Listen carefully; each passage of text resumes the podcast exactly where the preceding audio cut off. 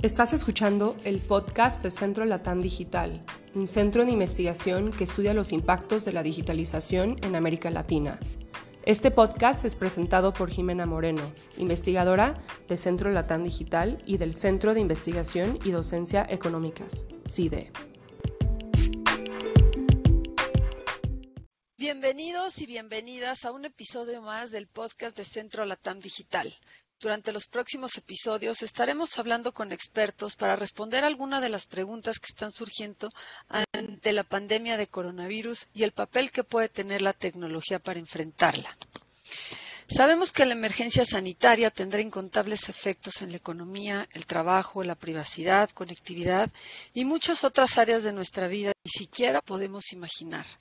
Nuestra capacidad de respuesta ante esta crisis tendrá efectos duraderos pero esta capacidad está condicionada por una serie de factores. Uno de ellos es la infraestructura tecnológica y la digitalización, y es el tema sobre el cual hablaremos el día de hoy. Tenemos el gusto de que nos acompañe uno de los expertos más reconocidos en el tema de conectividad y tecnologías de la, información para el desarrollo, el doctor Raúl Katz. Él es el director de estudios de estrategia corporativa en el Institute of Teleinformation de la Universidad de Columbia, profesor visitante a la Universidad de San Andrés, Argentina, y presidente de Telecom Advisory Services, una consultora especializada en la industria de telecomunicaciones.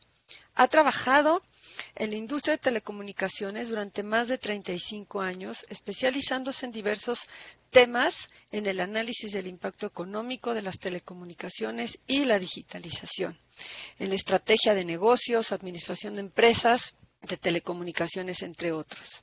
También ha asesorado a gobiernos y organizaciones internacionales en el desarrollo de marcos regulatorios, planes nacionales de banda ancha y estrategias tecnológicas nacionales. Es uno de los autores del estudio El estado de la digitalización de América Latina frente a la pandemia del COVID-19 para reflexionar sobre el impacto de la pandemia y plantear propuestas para mitigar sus efectos en América Latina y en el Caribe.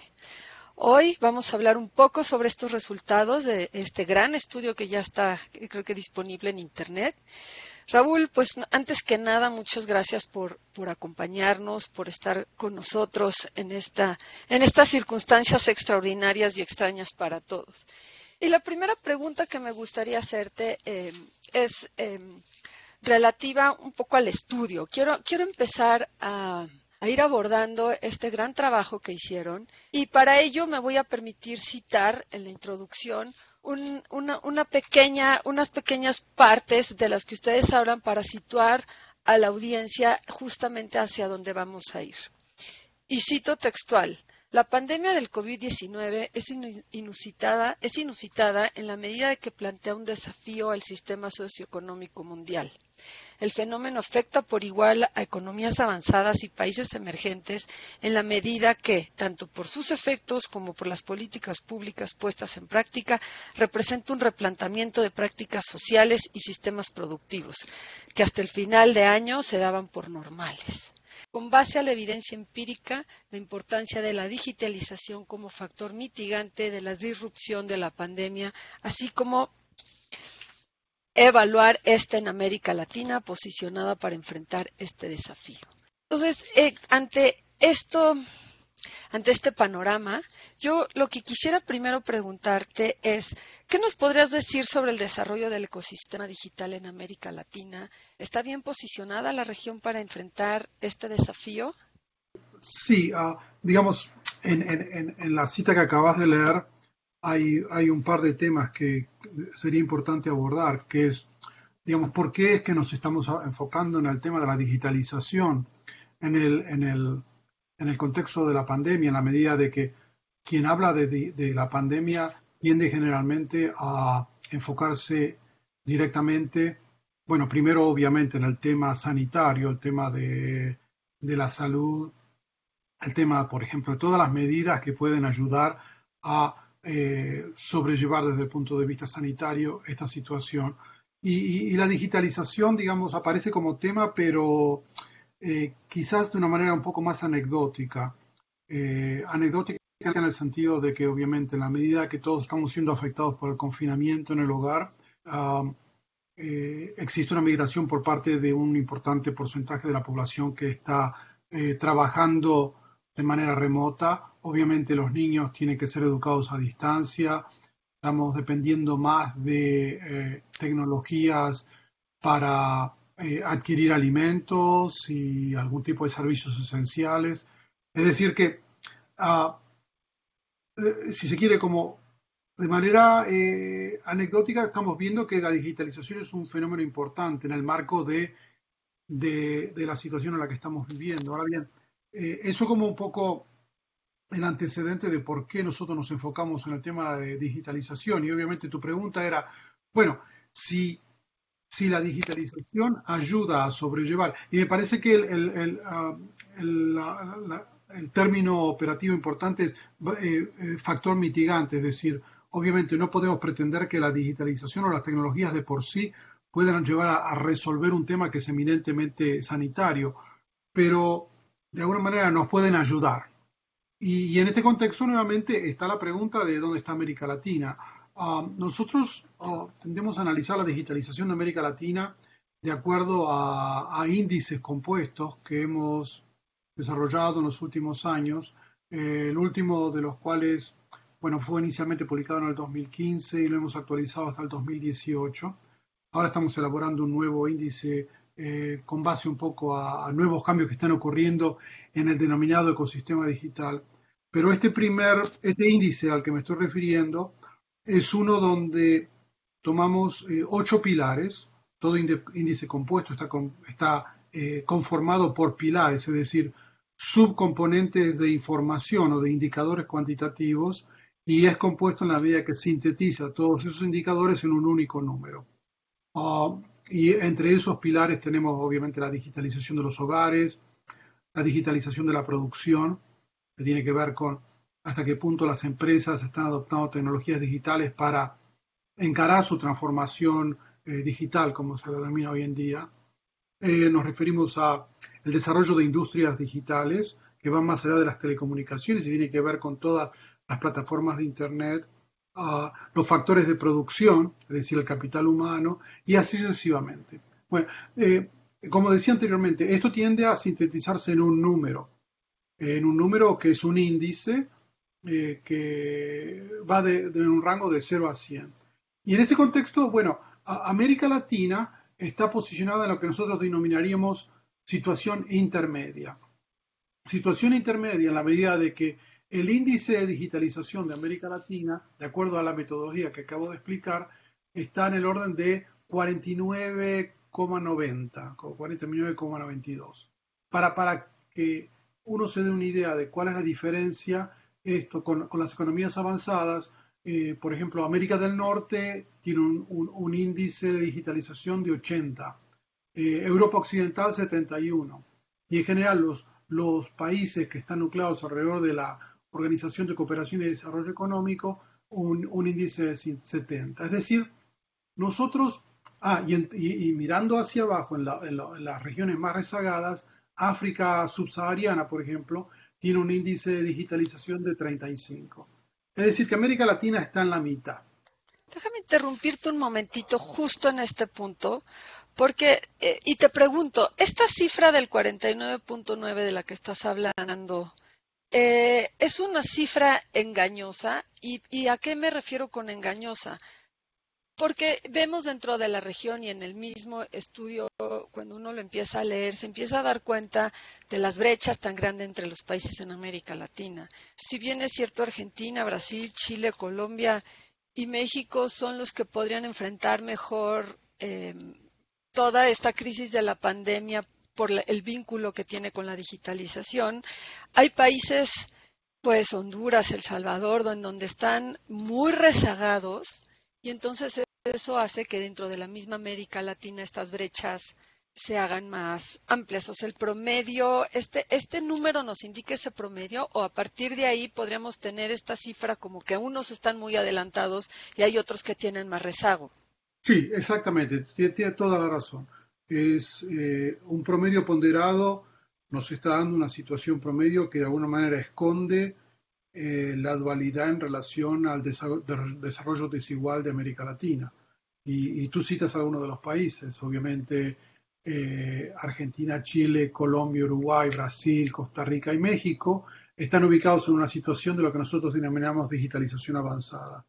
Y por otra parte tenemos eh, eh, países de desarrollo intermedio, donde encontramos a Ecuador, República Dominicana, Perú, Paraguay, y, después países de desarrollo limitado desarrollo con digitalización limitada, donde encontramos a, como tú mencionabas, este, Paraguay, El Salvador, Bolivia, Guatemala, Nicaragua y demás. Es decir, que obviamente esa es una, primera eh, diferenciación que es importante hacer eh, para reconocer que no existe una visión, inclusive uno podría decir que el concepto de América Latina en sí es, es un concepto bastante falso en la medida de que esconde dicotomías y desarrollos desiguales eh, que, de alguna manera no nos permiten tener una visión un poco más eh, acotada o acertada de cuáles son los desafíos y quién está mejor posicionada y menos.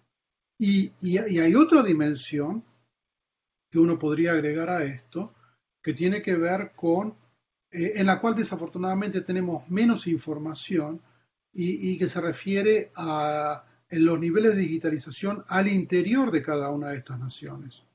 Ah, y si uno, por ejemplo, como bien sabemos, el tema de la brecha digital o la dualidad urbano-rural, aún en los países de digitalización avanzada, indica que independientemente de que si Brasil o Argentina estén bien posicionados, el hecho está de que hay ciertas provincias eh, o estados, como se los denomina en Brasil, donde eh, la situación es mucho más, eh, digamos, rezagada y, está, digamos, en un nivel de desarrollo completamente diferente. Para darte un ejemplo, por ejemplo, el caso argentino. Caso argentino, nosotros hicimos un estudio en el 2018 donde miramos a la digitalización por provincia.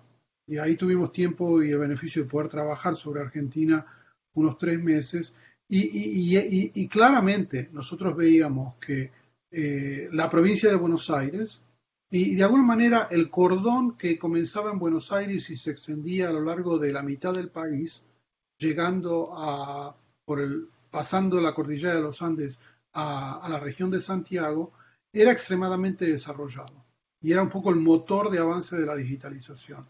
Pero si uno salía de ese cordón industrial un poco lo que se ve en México también con, con el triángulo de eh, eh, la Ciudad de México, Guadalajara y Monterrey. Si uno sale de, esa zona, los índices de digitalización se nos caían. Se nos caían dramáticamente y en ciertas industrias, en ciertas provincias de Argentina, por ejemplo, estábamos, teníamos un nivel de desarrollo digital comparable al que podíamos ver en los países un poco más avanzados de África subsahariana. Entonces, eh, el concepto Latinoamérica de alguna manera es, como tú dices un poco, es falso en la medida que esconde una realidad mucho más eh, diferenciada y dicotómica y que nos plantean desafíos diferentes frente a la pandemia. Claro, déjame aquí hablar un poco como ciudadana en este, en este tipo de, de, situación que estás poniendo. Em, no solamente, bueno, vemos que no solamente hay una brecha entre países, sino también entre población urbana y rural dentro de un mismo país.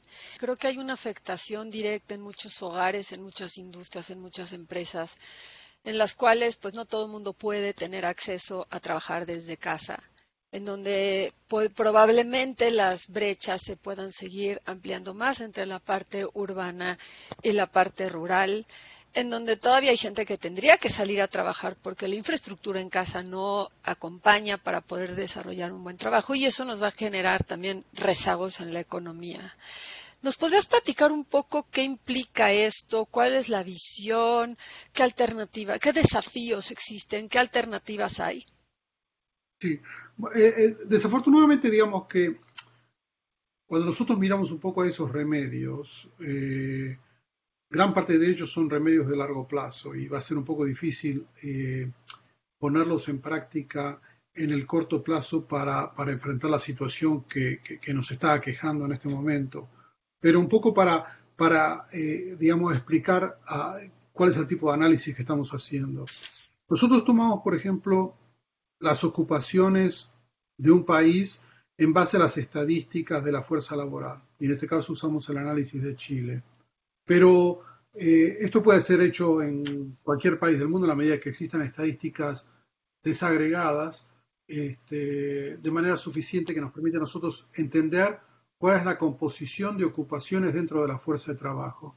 Fíjese que hablo de ocupaciones, no hablo de sectores económicos, es decir, a mí lo que me interesa no es el, ah, a qué sector estoy afiliado personalmente, industrialmente, sino qué es lo que yo hago en mi trabajo cotidiano desde el punto de vista de actividades productivas. Eh, para darles un ejemplo de la diferenciación, en, el sector de agricultura o en el sector manufacturero, por ejemplo, tenemos operarios que están trabajando en, la fábrica, operando maquinaria, digamos, pero al mismo tiempo tenemos empleados cuyo, cuya función es procesar información para adquirir insumos. Denominamos estos últimos, en última instancia, trabajadores de información. Um, ahora bien, a mí lo que me interesa es la diferencia entre el operario que está eh, trabajando en función de una máquina en el, como se denomina en inglés, el shop floor, en la planta industrial, y él, la diferencia de este con, con, el empleado que está procesando información para adquirir insumos o manejando un canal de ventas. Este último, el segundo, eh, puede ser eh, de una manera muy ah, conveniente, puede apelar al trabajo desde casa. simplemente porque bueno, independientemente del acceso que pueda tener a la computación en la nube y que tenga un buen servicio de banda ancha y que tenga una computadora directamente dedicada al trabajo que él o ella está desarrollando, este, si esto ocurre tecnológicamente, uno puede eh, resolver el desafío de la pandemia en el marco del teletrabajo. Entonces, en función de esas diferencias, análisis de ocupación, nosotros empezamos a analizar la fuerza de trabajo chilena, y, asignarles una probabilidad de dos tipos. Primero, existe una porción de la fuerza de trabajo que debe ir a trabajar porque su ocupación es lo que los gobiernos y las autoridades públicas denominan como esencial. Es decir, una enfermera, un médico, un trabajador que procesa alimentos para, para, digamos, para alimentar a la población, un policía que tiene que velar por la seguridad de los ciudadanos. Esto es lo que nosotros consideramos un trabajo esencial. Eh, y, en ese sentido, nuestros análisis indican que un 20% de la fuerza de trabajo, en el caso chileno, pero no estaría muy diferente con otros países de América Latina, ah, tiene que concurrir al lugar de trabajo sí o sí, como decimos en Argentina. Bueno, esto nos deja un remanente del 79-80%. Dentro de este 80% de gente que no tiene que necesariamente ir a trabajar, como la enfermera al hospital, eh, ah, existen dos, una, segunda categoría. Aquellos que pueden hacer el teletrabajo y de, alguna manera confinarse en el hogar con su familia y poder trabajar desde el hogar, y aquellos que no pueden por la naturaleza del trabajo que están llevando adelante. Eh, eh, en primer lugar tenemos lo, que teníamos trabajadores de la información o trabajadores del conocimiento y de otro lado tenemos trabajadores que, por ejemplo, están afectados a la manufactura, operación de maquinarias, trabajadores de la construcción. Bueno, las probabilidades de que un, un, trabajador pueda apelar al teletrabajo son del orden del alrededor del 28 al 30%. O sea, 30% de aquel 80% que podía, ah, que no podía, no tenía que ir al lugar de trabajo, pueden apelar al teletrabajo. Pero nos quedamos con un porcentaje muy corto. Exactamente. Y ese es el problema. No solamente que estamos en un porcentaje muy corto, en, en el 70% de aquellos que no tienen que ir a trabajar, tenés un alto porcentaje de gente eh, en, en, los primeros dos quintiles de ingreso o con niveles de educación muy básicos. Es decir, que tenemos no solamente un tema cuantitativo, sino un tema social fundamental que dice que aquellas personas que no pueden seguir trabajando ah, pertenecen a los estratos sociales más vulnerables. Ah, y ese es uno de los problemas que, que, a mí me preocupa, porque este tipo de abordar este, una solución a un problema de esta naturaleza, que, de alguna manera se enfoca en uno de los temas fundamentales de la estructura socioeconómica latinoamericana de desigualdades, no va a ser posible resolverlo en un año o dos años. Estamos hablando de temas estructurales fundamentales. Lo que sí podemos hacer es en qué medida podemos llegar a cambiar algunos de los procesos productivos que nos permitan a nosotros digitalizar más la producción y por lo tanto eh, eh, acrecentar el número de gente que no tiene que ir a trabajar para que pueda trabajar desde casa. Y ahí esto nos apunta a la digitalización de la producción, una responsabilidad fundamentalmente del sector privado. Pero nuevamente, esto va a llevar tiempo. Claro. déjame preguntarte otra cosa, justamente con la parte del teletrabajo.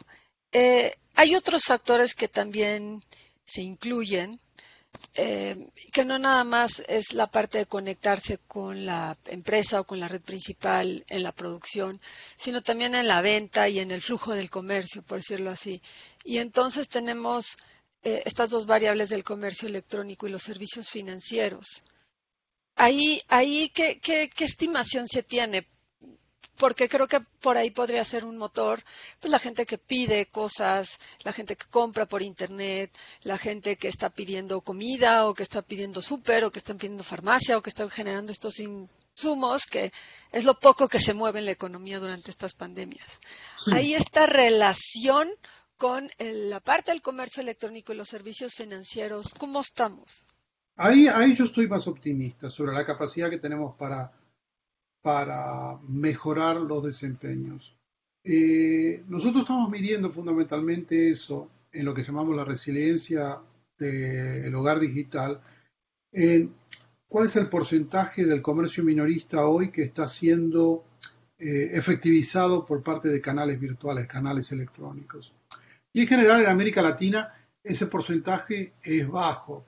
Um, para darte un ejemplo, uh, en el caso Ah, estoy mirando algunas de las cifras, en el caso mexicano, ah, alrededor del 5% del comercio minorista está siendo llevado adelante por canales electrónicos. Obviamente, este es el, comercio minorista en México es enorme, o sea que un 5% en términos absolutos es una cifra importante, pero esto es solamente 5%. Ahora bien, ¿por qué soy más, más optimista en eso? Bueno, en primer lugar, porque lo que tenemos es, desde el punto de vista de adopción de Internet, es decir, la capacidad de acrecentar el uso de comercio electrónico es alta. En México, por ejemplo, nuestras cifras al 2019 hablan de una penetración de Internet del orden del 68%. Entonces, acá nosotros tenemos una posibilidad de mejoramiento importante y ahí mi optimismo está basado en la lo que yo podría denominar la plasticidad en el comportamiento individual. ¿Qué quiere decir con eso? Es cuando el hogar, el individuo, está confrontado con una situación de confinamiento, pero reconoce que al mismo tiempo tiene una posibilidad de recurrir a eh, la adquisición de bienes, alimentos, digamos, de manera electrónica, y por el lado del sector productivo, el supermercado le está dando una oportunidad para adquirir esos bienes de manera eh, virtual, simplemente porque el supermercado tiene que de alguna manera mantener su nivel de ventas, los cambios de comportamiento se dan de una manera mucho más rápida. es decir, la gente ahí, bueno, yo tengo internet, el, supermercado me, me, permite a mí este, adquirir mis productos por mis alimentos por comercio electrónico, bueno, voy a probarlo, voy a empezar a usarlo. Es decir, las condiciones de cambio ahí eh, están más al alcance de la mano. Y lo que estamos viendo entonces es, obviamente no tenemos cifras todavía, pero que como resultado de la pandemia la gente va a aumentar significativamente el volumen de compras de productos por canales digitales y cuando esto, si Dios quiere, desaparezca, no es que la gente va a revertir nuevamente a los comportamientos originales porque ya va a haber probado la conveniencia de lo que el canal electrónico significa. y en ese momento vamos a estar a niveles mucho más elevados. Es decir, que eh, contrariamente a lo que ocurría por el lado del teletrabajo, donde yo veo que hay barreras importantes que, nos van a llevar tiempo a superar, comportamientos como el hecho del uso de canales eh, de distribución electrónica, ahí yo pienso que los cambios se van a producir de manera mucho más rápida. Déjame dar un brinco hacia, hacia otro ámbito que es uno de los que también preocupan mucho a, a todos los ciudadanos. Y es em, la parte del Internet en el hogar y, las repercusiones. Sobre todo ahorita me quiero basar en la educación, en la educación básica, en la educación media, en donde tienen que utilizar todas estas herramientas de Internet, porque por ahí se están dando clases, por ahí están tratando de acortar y terminar un ciclo escolar que a todas luces se ve complicado. ¿Qué prevén ahí? ¿Qué rezagos vamos a, encontrar después de que termine todo esto en la parte de educación en América Latina y, la educación a distancia, por decirlo de alguna forma? Sí, hay ah, desafortunadamente quienes dicen, bueno, los niños están educados a distancia por, por, ah, el tema de Internet. Bueno, eh, tenemos varios problemas. Empecemos por el, por el estructural el, acceso a la tecnología. Eh, como decíamos anteriormente, la medida que nosotros tenemos, por ejemplo, una penetración de Internet del orden de, tomemos el caso mexicano, 68%, esto ya, como decimos en Argentina, de movida nos está excluyendo este, a 32% de la población que no tiene acceso a Internet. O sea que si nosotros vamos a reemplazar la clase presencial con Internet, bueno, ¿qué vamos a hacer con aquellos hogares de ese 32% de la población? ¿Cómo vamos a resolver esto? Eh, número uno. Segundo, aún para aquellos hogares que tienen acceso a Internet, tenemos el problema de el número de dispositivos en el hogar. Eh, la penetración de PC en América Latina, en promedio, nuevamente, es de alrededor del 45% en eh, penetración de hogares. Ahora, ¿qué ocurre? Entonces ya ahí tenemos otro problema, que es, bueno, ¿por qué tenemos la penetración de Internet más alta que en PC? Bueno, simplemente porque estamos accediendo a Internet por medio de los teléfonos inteligentes en muchos casos. Cosa que eh, para esa diferencia entre gente que accede a Internet pero no tiene PCs, eh, poder proveer educación a distancia mediante un teléfono inteligente tiene sus dificultades. Pero aún si hay una PC en el hogar, en gran parte de los casos existe un solo dispositivo. Entonces tenemos situaciones donde, normales donde eh, los padres que tienen que seguir produciendo y si tienen la fortuna de poder apelar al teletrabajo están pegados al dispositivo para seguir trabajando, con lo cual los niños no tienen acceso al dispositivo, por lo tanto están en una situación postergada en lo que se refiere a acceso de contenidos escolares. Entonces, Ahí, hasta acá hemos hablado puro y exclusivamente del tema tecnológico, este, donde hay claramente temas de exclusión. O sea, y si los sobreponemos la exclusión tecnológica al tema social este, de pobreza y marginalidad, vemos exactamente dónde se van a concentrar los grandes problemas, en la agudización de las desigualdades en, términos de eh, la situación socioeconómica. Y, un panorama complejísimo. Sí, y ahí todavía ni siquiera aborde el último problema, que es el tema de ah, el, uso de la educación a distancia, donde ahí los investigadores eh, en, ciencia de educación, ah, bueno, han estado trabajando este tema ya un gran número de años, sobre cuál es la eficacia de la educación a distancia en base a medios tecnológicos. Y lo que se ve es que los resultados, tanto en el plan Ceibal en, Uruguay, que es uno de los más avanzados, o de las experiencias chilenas, muestran eh, resultados, uh, como diría yo, ah, no de todo uniformes. No de todo uniformes en lo que se refiere al, al valor que puede llegar a tener la educación a distancia y esto sobre todo es de acuerdo a las disciplinas. En el caso de matemáticas y geometría, por ejemplo, eh, la educación a distancia es bastante eficaz.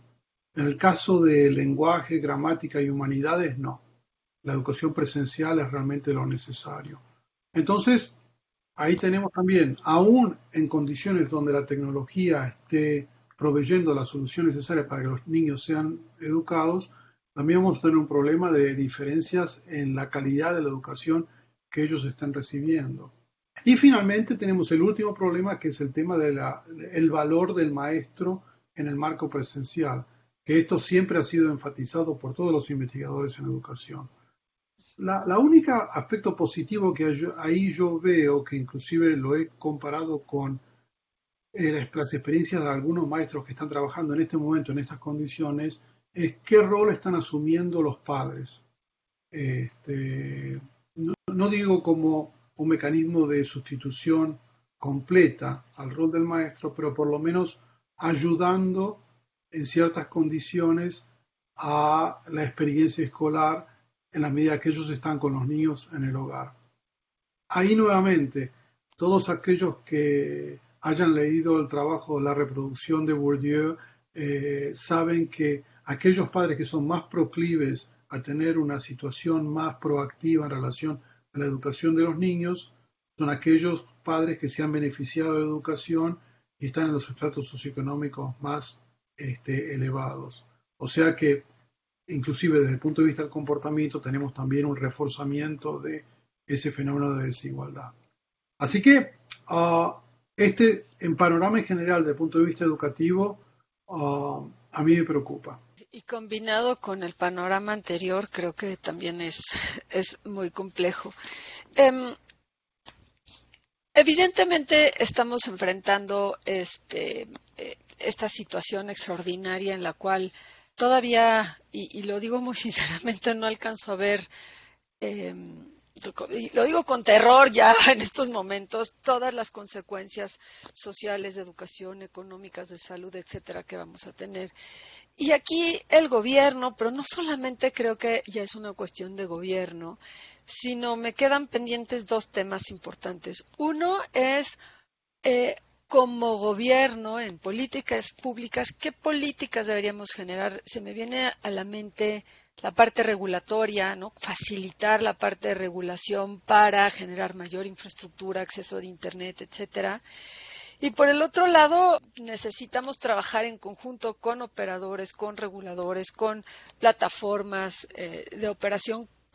¿Cómo, ¿Cómo percibes que se pueda dar esta relación entre gobierno y los diferentes jugadores de los que acabo de mencionar para poder ir enfrentando esta pandemia?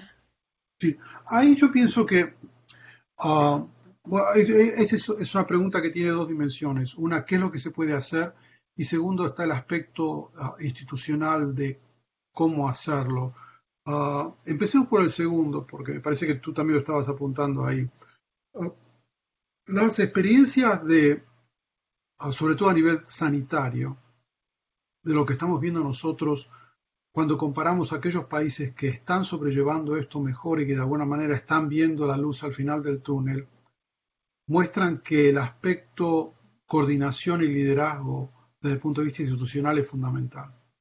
Y cuando nosotros vemos, por ejemplo, y esto va más allá del signo político, porque, eh, por ejemplo, el gobierno australiano y el primer ministro australiano, eh, el, gobierno um, neozelandés, obviamente la canciller Merkel, son todos casos que muestran claramente una situación de liderazgo, continuidad y coordinación, eh, de alguna manera dirigidos por el poder político. O sea que en este sentido, un, aspecto fundamental es cómo esto es llevado adelante desde el punto de vista coordinado y liderado por los estamentos más importantes del Poder Ejecutivo, digamos. Eh, o sea que es el, aspecto institucional. Y esto también lo podemos eh, aplicar a la coordinación de los sectores público y privado. Eh, yo pienso que hoy, desde el punto de vista de voluntad, el sector privado está muy dispuesto a colaborar, sentarse a la mesa y ver, bueno, qué es lo que nos corresponde a nosotros hacer. Y en este marco, entonces, abordamos el tema tecnológico. A, a mí me parece que hay algunas cosas que pueden ser hechas y están siendo hechas en algunos países latinoamericanos, eh, que tienen que ver con eh, por ejemplo, a nivel tecnológico, el aumento inusitado en el tráfico de las redes simplemente por el confinamiento en el hogar y el distanciamiento social. Entonces, eh, eh, eh, en ese caso, hay dos elementos que yo considero fundamentales, sobre todo en el corto plazo. El primero, flexibilización en la posibilidad de instalación de antenas ah, para la telefonía celular.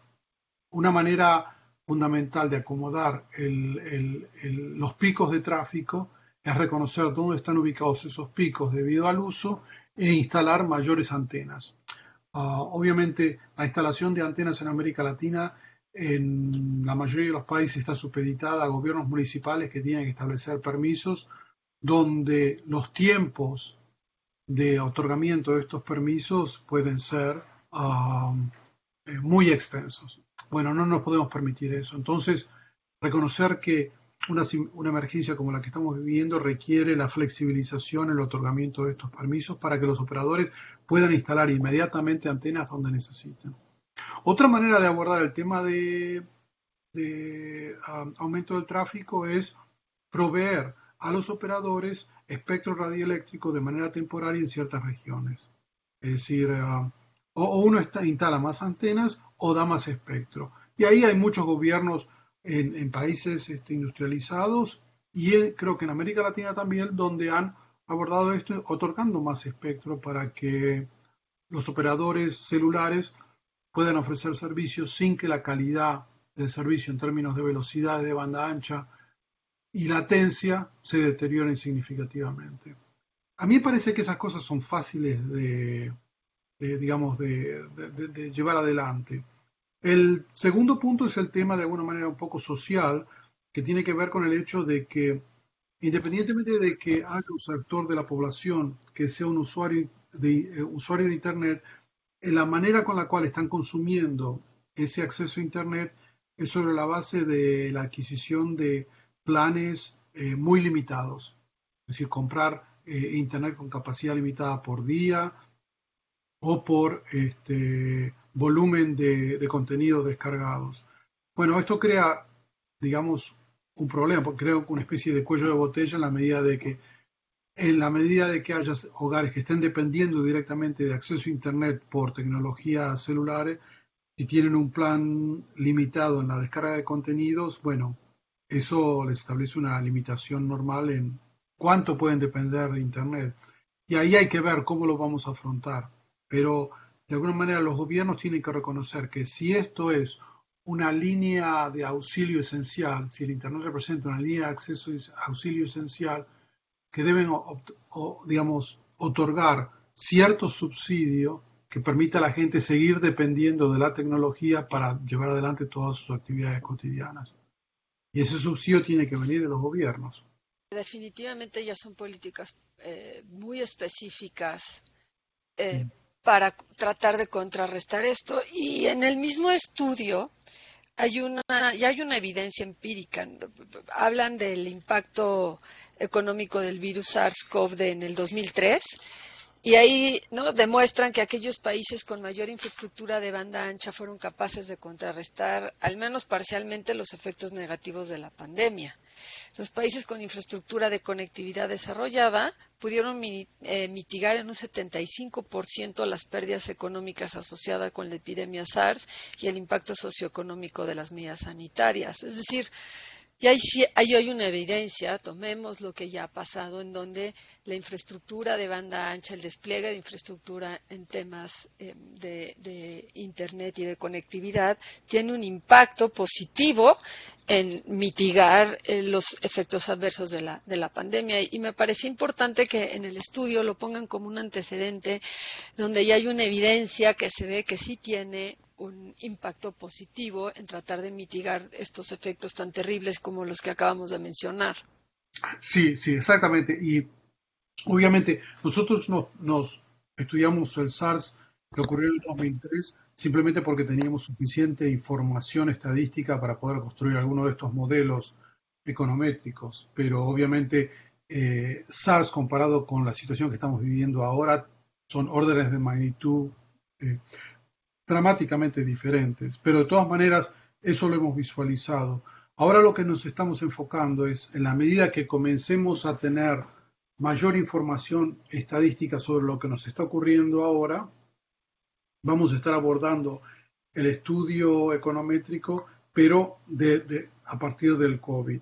Eh, por ejemplo, un, un, resultado que hemos tenido en, en, los últimos dos días es, nosotros analizamos las proyecciones de reducción del Producto Bruto por país que fueron publicadas por el Fondo Monetario Internacional hace dos días. Es hace dos días el fondo publica para alrededor de 170 países cuál va a ser el impacto negativo del COVID en el Producto Bruto de acuerdo a cómo ellos lo habían proyectado a principios de año. ¿Cuánto va a caer con respecto a la proyección original? Y entonces nosotros analizamos esa uh, eh, caída en el Producto Bruto en relación al nivel de digitalización de la producción de en los mismos países. Y lo que pudimos ver era que uh, no en el corto plazo, eh, cuando me refiero al corto plazo hablo de, de, este año 2020, sino en el largo plazo, y cuando hablo del largo plazo me refiero al 2021, que aquellos países que tenían más alto nivel de digitalización, que tienen más alto nivel de digitalización, van a tener un impacto negativo más reducido en su Producto Bruto a largo plazo. Esto es lo que nos podría estar indicando, de alguna manera, que cómo se produce este impacto de la tecnología, eh, permitiéndonos sobrellevar algunos de los impactos negativos de la pandemia, en el sentido de que en el corto plazo el protagonismo de la manera con la cual debemos enfrentar esto son los mecanismos normales de emergencia sanitaria distanciamiento social, tests, este, uh, trazabilidad y demás. Pero en el largo plazo, la digitalización va a asumir un protagonismo importante en ayudarnos a sobrellevar los efectos negativos que esta puede tener. Estamos ya por terminar. A mí me gustaría, por último, algún uno o dos minutos de alguna reflexión final que le tuvieras que decir al auditorio para no dejarnos con este panorama tan terrible, Raúl. Sí, um, es, difícil.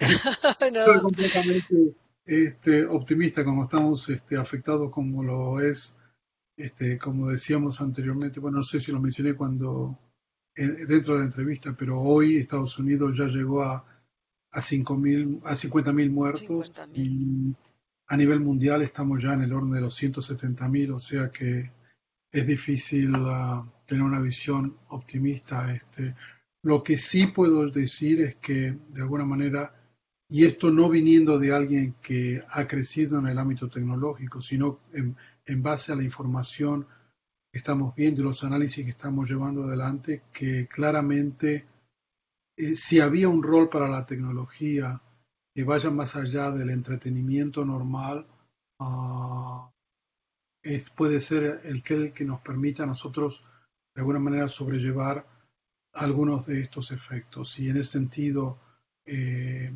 la coordinación de todos los sectores que están involucrados de alguna manera en el desarrollo de las tecnologías digitales en nuestra región deben trabajar de conjunto. Y los gobiernos deben reconocer que esto ya no es un tema secundario, sino quizás un tema tan, un poco menos importante, pero es, es bastante importante en lo que se relaciona a cómo nosotros vamos a resolver esto en el curso de largo plazo, reconociendo que eh, estos fenómenos no, son, no ocurren una sola vez, sino que dado la situación en la que existimos, la probabilidad de que este tipo de emergencias reocurran va a existir. Y en ese sentido tenemos que prepararnos con planes de resiliencia digital que nos permitan a nivel individual de hogares, de la producción, del aparato del Estado, de la tecnología de redes sobrellevar la próxima emergencia que puede estar a la vuelta de la esquina, como decimos en Argentina. Duda una gran reflexión. Eh, esto no es un hecho aislado único. Pareciera que, como bien lo señalas, la forma en la que nos está tocando vivir y relacionarnos pudiera ser no solo uno, sino a lo mejor nos toca ver algunas otras más. Y la resiliencia digital y las políticas públicas de los estados dirigidas a generar mayor infraestructura podría ser una de las respuestas inmediatas. Muchas gracias, Raúl. Eh, la verdad es que ha sido un lujo poder conversar contigo. Eh, todo tu conocimiento, una extraordinaria explicación, aunque nos dejaste muy nerviosos a todo el auditorio. Quiero, quiero decirte que también quedó muy claro dónde están los cuellos de botella, dónde están las oportunidades para poder empezar a mitigar esta pandemia a nivel mundial. Te agradezco mucho, cuídate, quédate en casa, así como a todos los que estamos escuchando esto. Muchas gracias. Muchas gracias.